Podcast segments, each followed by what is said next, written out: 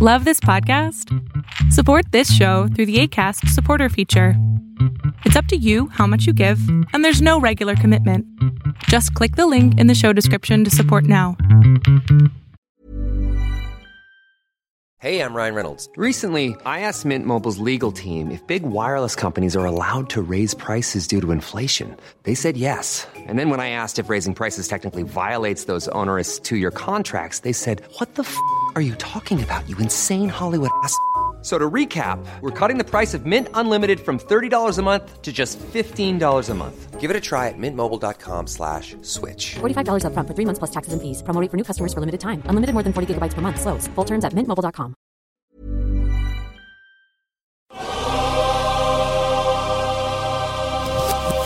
Get up, get up, get up, get up.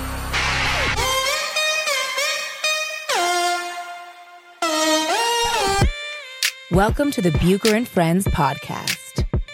Here is your host. Let's send it over to Rick Bucher. Rick Bucher.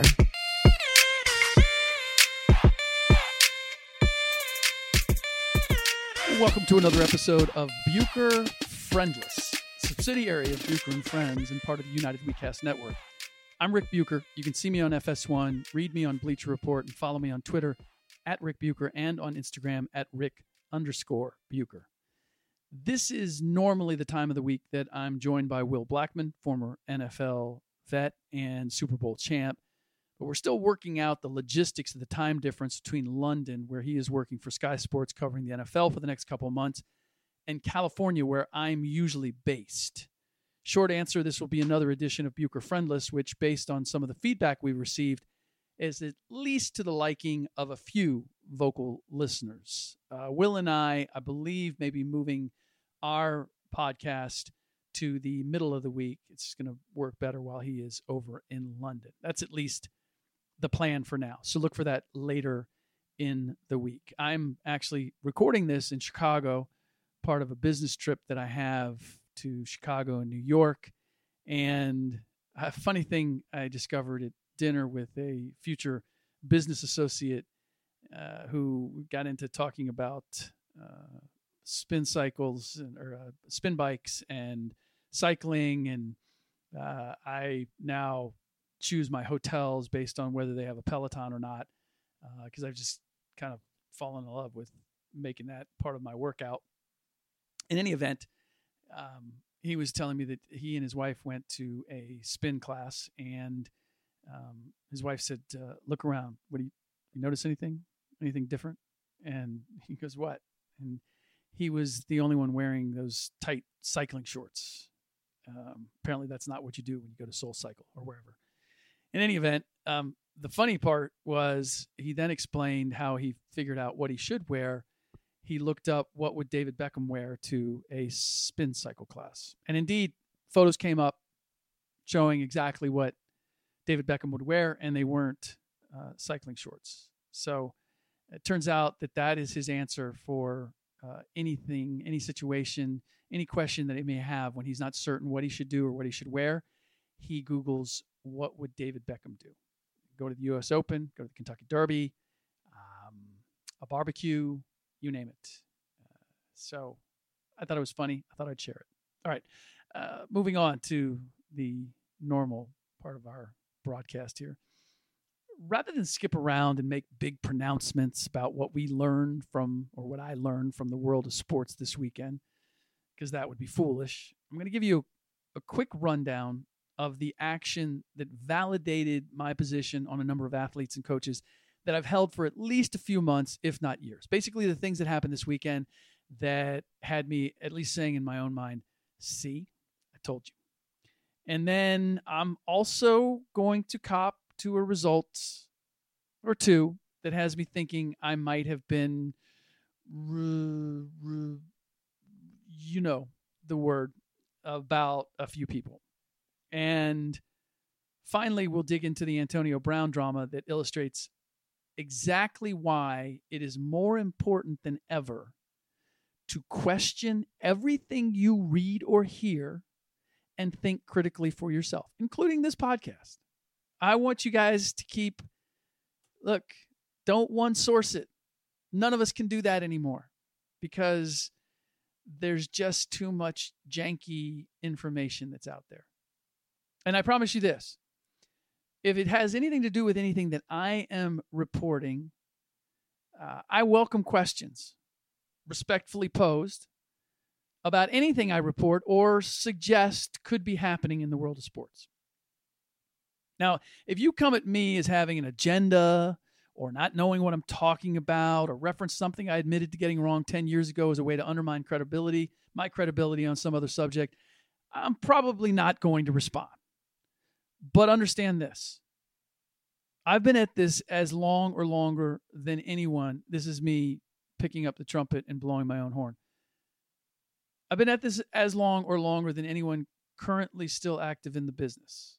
It makes me old, yes, but uh, it's certainly when it comes to the N B A, nobody has been covering it longer than I have, who is still active, that I can think of.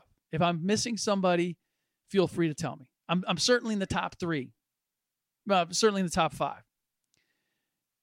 And no one, and I mean no one, has a higher batting average in stories successfully broken. I was at this way before social media media became a thing, which is why I understand that some younger fans may not be aware of that fact. Uh, and the fact that I stepped back from working my network and sources while I had a daily radio show, I didn't think that was going to be necessary, but that's what it turned out to be. I took a daily radio show, and I took a daily radio show because I started a family, and uh, and I wanted to be a dad. Um, those are those are factors, uh, and I'm not saying that I'm dedicating myself now to going toe to toe with Woj or Shams or uh, or anybody whose primary focus is to break every piece of news they can. That's not what I do. It's not really what I ever sought to do. But I am re-engaging, and I do intend over well the foreseeable future to give you more behind-the-scenes information than I have the last few years. Anybody who followed me uh, over the course of this past spring uh, with the free agency and what I was able to tell you about Kyrie Irving and K D and whatnot. Um, anyway, it, it's it's a sample of what uh, I hope to continue with. And that may just lead to breaking a few stories. I guess we'll see. All right. Back to this weekend. Positions validated. The first one is going to seem like an odd one because it's about a college football coach who isn't coaching football right now. And that's Urban Meyer. His work for F S one has actually helped me understand why he has so many disciples who consider him a builder of men through football, despite a history of ignoring, if not co-signing, some pretty shady behavior by some pretty troubled players and coaches. That's just a fact. Uh, it's a fact that he did that, and it's also a fact that he's developed some pretty damn good football players. Uh, this is why. Because he is a master at building football players. His understanding of the game, ability to identify talent and teach it, how to excel, is so clear by the way he has walked his colleagues on the desk through plays and strategy, whether it be on that faux football field or B-roll video of real action, even instantly explaining how he'd adapt if he had, say, a fellow analyst, uh, uh, Reggie Bush or Leinert, uh, shows both a decisiveness and a means of instilling confidence that is both mesmerizing and inspiring. And I have no doubt that if I played for him, I'd have run through a proverbial wall for him. But this is where we get tripped up all the time. And by we, I mean media and fans. We interpret noble qualities exhibited on the field, pitch, diamond, or court as proof of virtue off of it. And that simply isn't an equation that holds up. Now, my responsibility, our responsibility as members of the media is to pull back the curtain on that because we have the opportunity to watch people like Urban Meyer up close. We get to see how he treats people and how he handles situations and whether he is forthright and honest on a daily basis. It's our job to see, to, to get past the window dressing. Now, I know there's some fans out there that become beholden to guys who have success, maybe for their favorite team, and they want to believe that the builder of football players is also the builder of men. And it's just not true. It's not always true. Sometimes it is, but it's our job as media to distinguish between the two, to do the research to find out what's real and not real. And so that often means that we're going to have people who don't like what we discover about their heroes. Nonetheless, that comes with the job. And on the other hand, what I see a lot of in the media today is less work on that and more buying into the image or the window dressing. And that's an abdication of the job, as I see it. Two other non-N F L events that I tied together, which I would say probably no one else would. And I went into them thinking that they were connected, which might give you some insight into how my mind works. The Army-Michigan game and the women's U S Open final between Serena Williams and Bianca Andreescu. I saw them as both case tests for the balance between superior physical talent and mental toughness. And that's a formula or an equation that I'm, I've been long fascinated by. Like, how athletic do you have to be to compete against somebody who is superior athletically, bigger, stronger, faster? How much mental discipline do you have to have, or how much of a mental edge do you have to have to overcome their superior physical talent? And there's a lot of factors that go into it, and it's this is not something that can be broken down purely by analytics, but those are two elements, two big elements as I see it, with every athlete, with every team. And I have this theory formed over decades now of watching the best of the best perform while getting a chance to observe how they prepare and talk to them directly about their views and the way they think, that extreme physical superiority, and when we say extreme physical superiority, I mean those athletes, uh, Zion Williamson perhaps is an example, LeBron James, Serena Williams, that extreme physical superiority, Wilt Chamberlain, is both a gift and a curse. It's a gift, of course, in the natural advantage being bigger, stronger, or faster provides in athletic events. But it's also a curse for those who look to ride that physical ability all the way to the very tippy top of their sport, because that natural advantage results in fewer tests of willpower along the way, of tests of how do I find a way around or through this seemingly insurmountable obstacle as they climb the ladder. The greater the physical advantage, the longer an athlete can ride it and skirt strict adherence to fundamentals, discipline, and, and execution to succeed. We see it with college players all the time, particularly in basketball. Like if they're a certain size, speed, athleticism, they're going to get drafted. They're going to make it to the N B A. And their fundamentals may not be all that solid. There may be a lot of holes in their game, but their athleticism is so great, it can carry them. It can propel them. But the reality is, at some point, that great physical ability has to be married with great discipline, execution, and fundamentals to be a champion. Now, Army demonstrated tremendous discipline, execution, fundamentals, toughness, in taking a far superior physical Michigan team to overtime. When Army first lined up on offense, it looked like a peewee team facing a high school team. And then when they were on defense, you almost couldn't see their line when they took the camera view from behind the quarterback.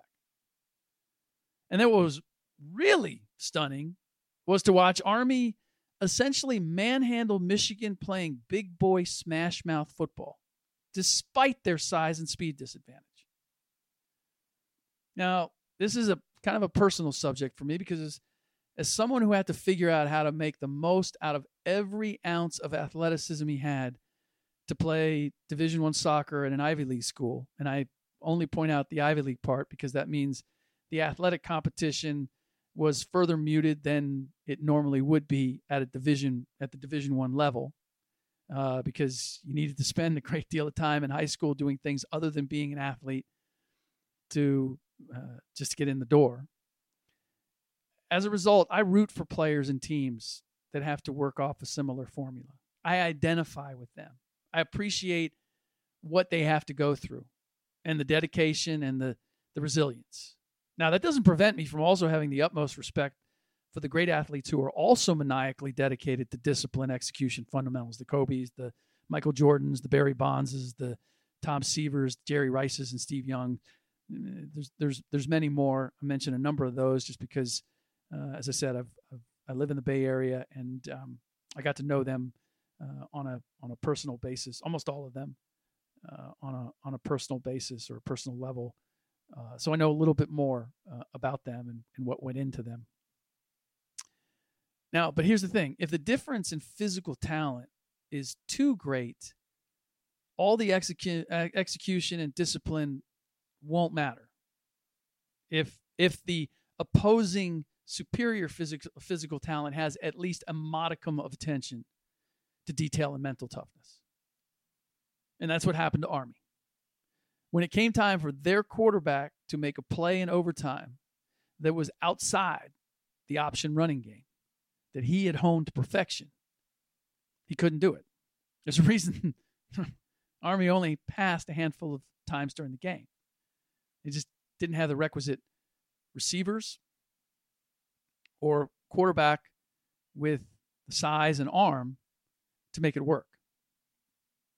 So when it came for the defense, or when it came for the defense, the Army defense, to stop the Michigan running back from getting past the goal line, his length and strength when he laid out was simply too much.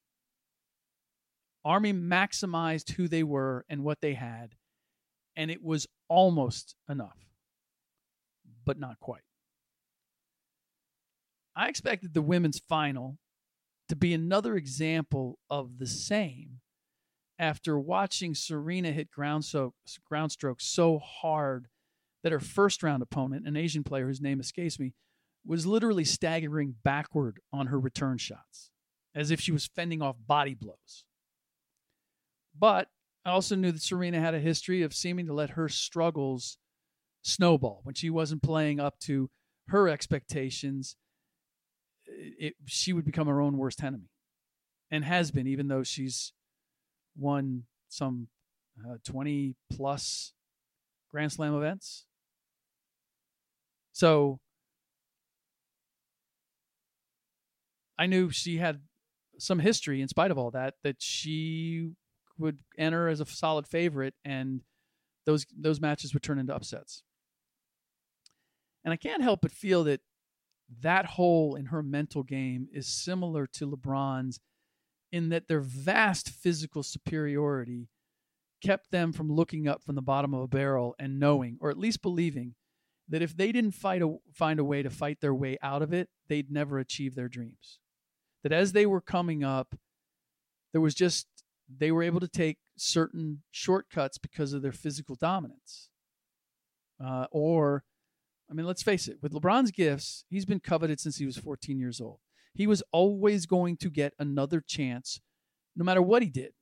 It, wins, losses, performances, whatever. The talent has always been just too tantalizing for any coach or team to turn its back on.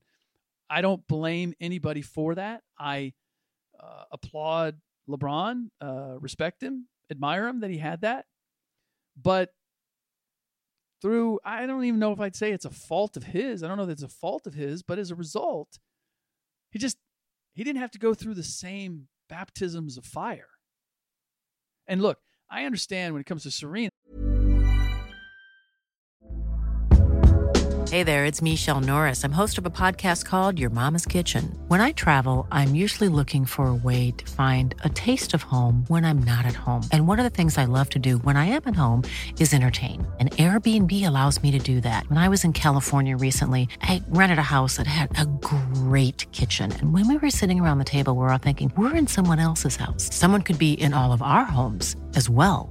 If you have a home, but you're not always at home, you have an Airbnb. Your home might be worth more than you think.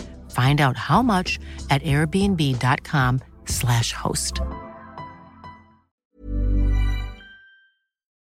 Being a black woman in a sport like tennis undoubtedly came with challenges that required a mental toughness to endure. And obviously Serena, like LeBron, has mastered the balance of talent and discipline and toughness enough to become a, a champion several times over.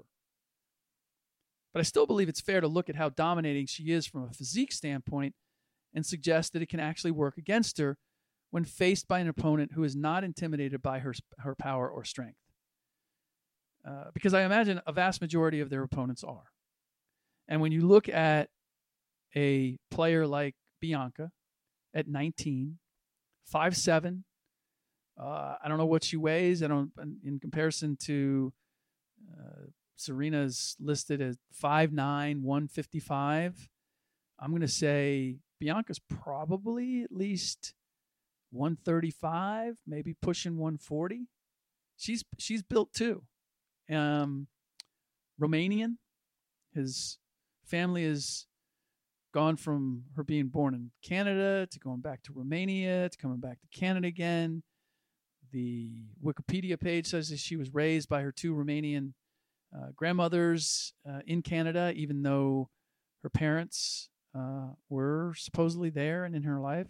Uh, I, I don't know what's, I don't know the ins and outs of what she's faced, but for someone at nineteen, she's she's seen a few things. She's bounced around a bit, and so there's a certain certain mental toughness comes with that, and then you add in, you know, that the physical Uh, separation that Serena had, not quite what it is with, certainly with her first round opponent. That's the equation where we saw it go the other way. And I am constantly observing that and weighing it, and would love to, you know, if there's anything about analytics that I try to figure out, it would be, it would be that. How do we measure those things and see what the requisite baseline of athleticism is needed for in a given situation? And how do you measure mental toughness? How do you read that? How do you gauge that in an athlete? Those are things we don't know other than by eye test, anecdotal, narrative, you know, those things that the numbers people think are uh, fool's gold. Uh, and yet to me, they are how you measure some of the most important intangibles that exist. All right. Speaking of all that, um, and going to the players and the coaches in the N F L realm, uh, realm, I am still a seller, not a buyer, on Sam Darnold. My F S one colleague, uh, Colin Cowherd, has made some has made some pretty convincing arguments over the last few months that had me uh, reconsidering. Uh, but from the very beginning and seeing him at U S C, the tools are all there, except the one that is most essential for an elite Q B. And that is the I Q, the ability to process things and make quick, accurate decisions, and then translate it to the necessary hand-eye coordination. I'm just not convinced. This isn't, this isn't pure intelligence I Q. I don't know where he is on that. I'm just not convinced he has the mental bandwidth to be everything that an elite quarterback has to be. Good quarterback? Yeah, okay. But elite, and that's what he's been advertised as. Uh, as. I'm not buying. Baker Mayfield demonstrated me, demonstrated to me that he has that in spite of what they did week one. Like, he can see it. He can make better decisions. He can make, he can make the decisions in the time that needs to be made, and he can put the ball where it needs to be made. I'm still not sold on Darnold's new coach, Adam Gase, either. Too many issues on his watch in Miami to blame it all on bad acts in the locker room. This whole dalliance with Le'Veon Bell. Uh, I'm just not feeling it. Haven't felt it for quite some time.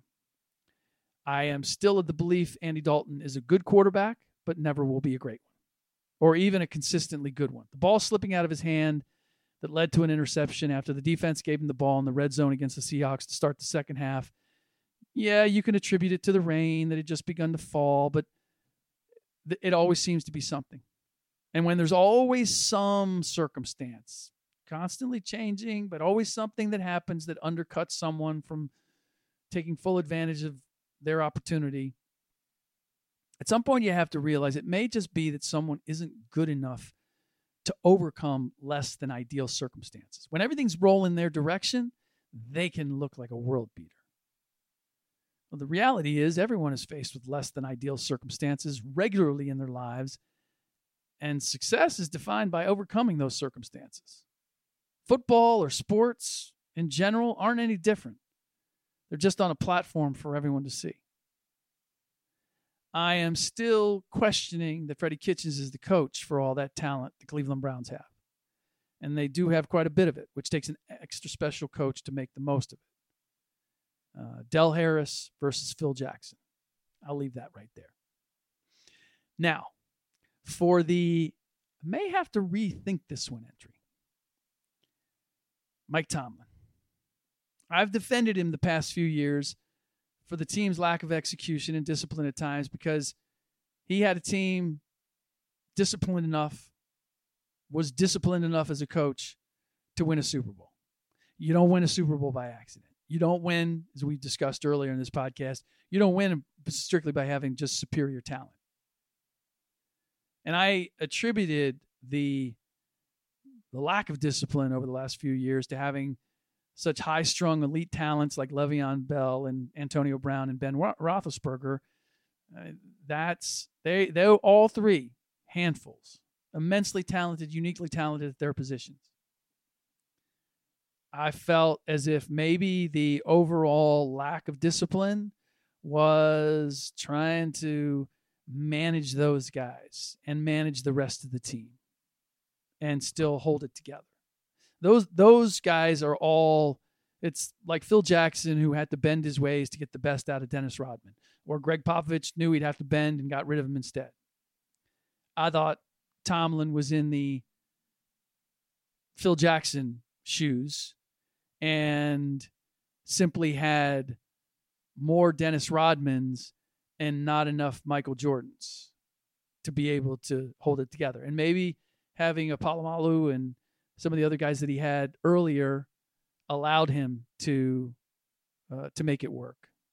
But making allowances for your stars demands that you have other stars that can keep everyone else in line, or complementary players and position coaches who can police themselves.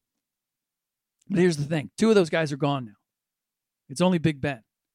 And the Steelers were still woefully, fundamentally unsound in way too many areas against the Patriots.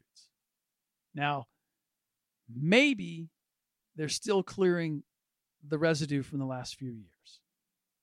As my friend Gary Owen, who also has a podcast on the United WeCast Network, check it out. It's the Get Some podcast. As he said, N F L players will tell you, don't go overboard on anything that happens the first week. It takes about a month to really sort out who's the real deal and who's not.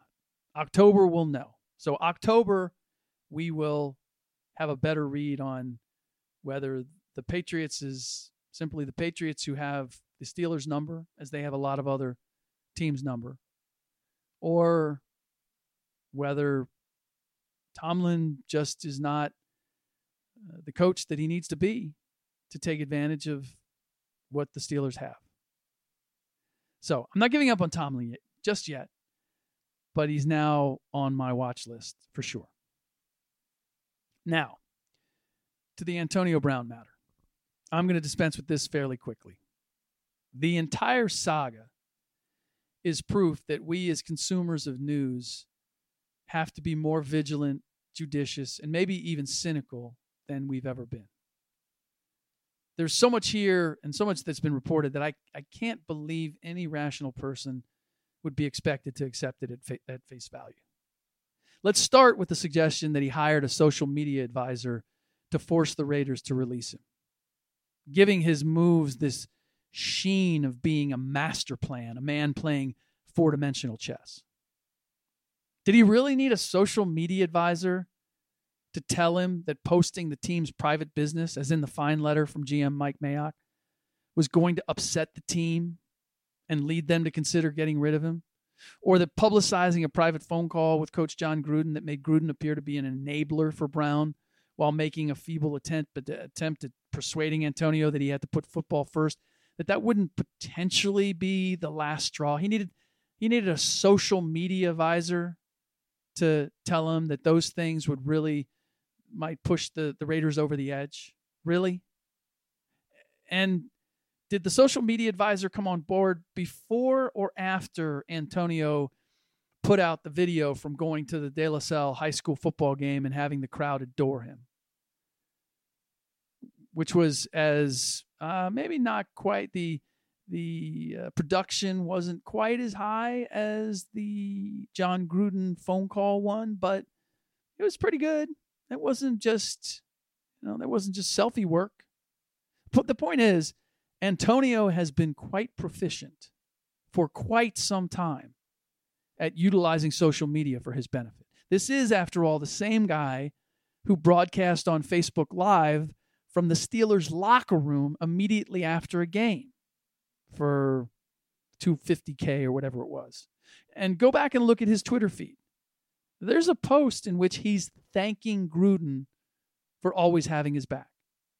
He, retweet, he retweeted multiple posts by the Raiders showing him making a visit to Derek Carr's house and other things in which he was reveling in being a Raider. If he was never happy as a Raider, if his protest is that the N F L system allowed the Steelers to trade him to Oakland and not send him to his preferred destination, which was New England, his antics would have started well before the last few weeks. Now, do I think at some point he decided he didn't want to be a Raider, got wind that the Patriots still would happily take him if the Raiders bounced him and decided that's what he wanted? No doubt. But did he wear wet socks in the cryo chamber so that he ended up with uh, frostbite on his feet? He did that in order to get out from the Raiders? Come on. Not a chance. The part of the story that is most important here that I've heard nobody, nobody even give an inkling of or even suggest that they're chasing it is what changed his mind about the Raiders? Was it the, oh, bleep, Derek Carr is nowhere as good as Big Ben, and I may pay a price for that.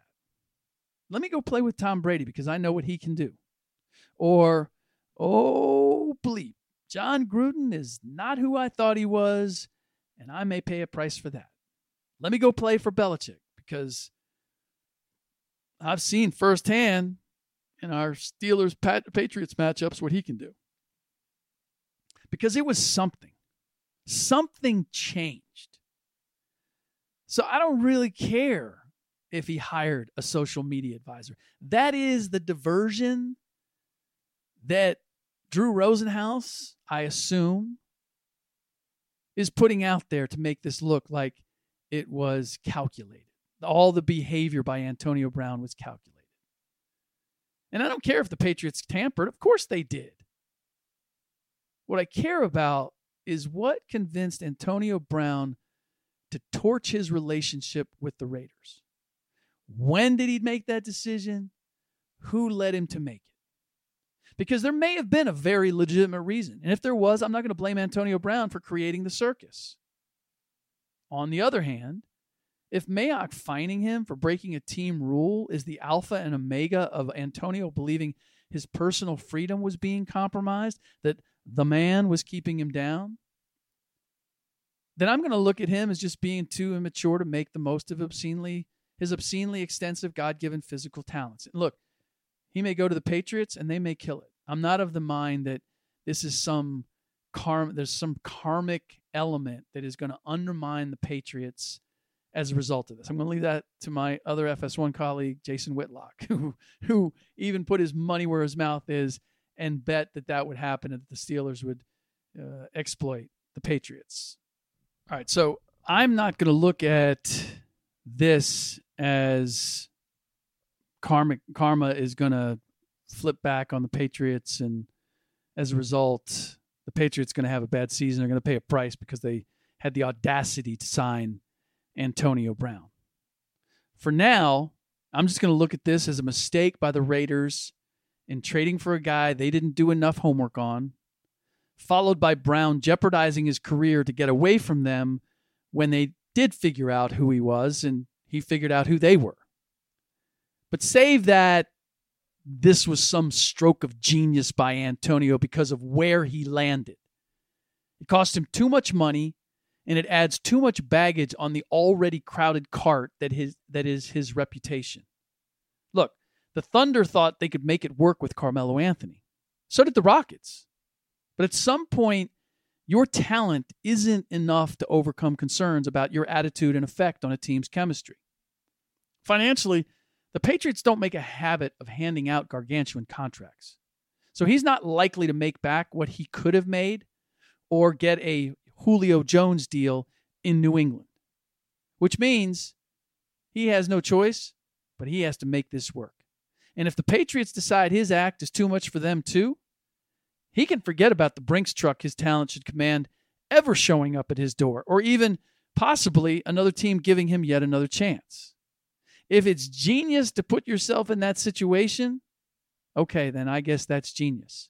To me, look, taking a wrong turn and driving down a rutted road that ruins your suspension, but eventually leads back onto the highway, that's not genius. It's surviving a predicament of your own making. So, congratulations, Antonio, for finding your way to another team with a better coach and a better quarterback and better shot at winning a Super Bowl. Just don't think they're willing to take you on is because they admire how you made it possible. Before I go, I want to mention uh, our sponsor, Republic Jet Center. Look, there's a reason you, you choose to fly privately, especially into the New York metro area, and that's to avoid delays. You want to get in, you want to get out, you want to have to go through the hassle of commercial flights. Well, when flying to New York City, Republic Jet Center in Farmingdale, New York should be your only choice. Don't get caught up in delays flying into Teterboro or White Plains. Choose Republic Jet Center and you'll experience all the reasons why you chose to fly privately. Not only can you land and take off on time, but getting to the city is as quick as a twelve-minute helicopter ride, which their white glove concierge service will gladly arrange from a brand new one hundred thousand, one hundred thousand, I always screw that up. It's one hundred thousand square feet. That's the size of the facility, with an array of snacks and beverages provided while you wait. If you've never flown private, find out what it's all about by visiting w w w dot republic jet center dot com. And for those who already are part of the private jet set, mention this ad and R J C will provide a discount on your refueling costs. All right, that does it for this episode of Bucher Friendless, subsidiary of Bucher and Friends, part of the United WeCast Network. Thank you for those of you who have refu- reviewed the show on iTunes or wherever you get your podcasts. Uh, don't forget, if you do review us, simply screenshot that review and send it to at Bucher Friends, and you will be eligible to win some prizes. All right. Uh, in the next podcast, uh, I was able to get a hold of Will, and we are going to try to hook up Uh, in the next couple of days and record and get his take on Antonio Brown, uh, everything we saw, the dramatic finish between the Texans and the Saints. Again, got to give it a full month, but there was so much that happened with Josh Allen and Sam Darnold and the Saints and the Texans and the Seahawks and, yes, even the Bengals, that we have plenty to get into, and we will. In the meantime, as always, thanks for listening.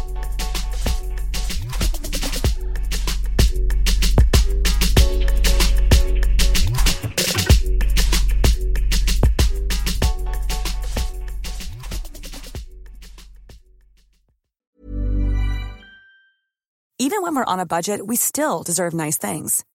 Quince is a place to scoop up stunning high-end goods for fifty to eighty percent less than similar brands. They have buttery soft cashmere sweaters starting at fifty dollars, luxurious Italian leather bags, and so much more. Plus, Quince only works with factories that use safe, ethical, and responsible manufacturing. Get the high-end goods you'll love without the high price tag with Quince. Go to quince dot com slash style for free shipping and three sixty-five day returns.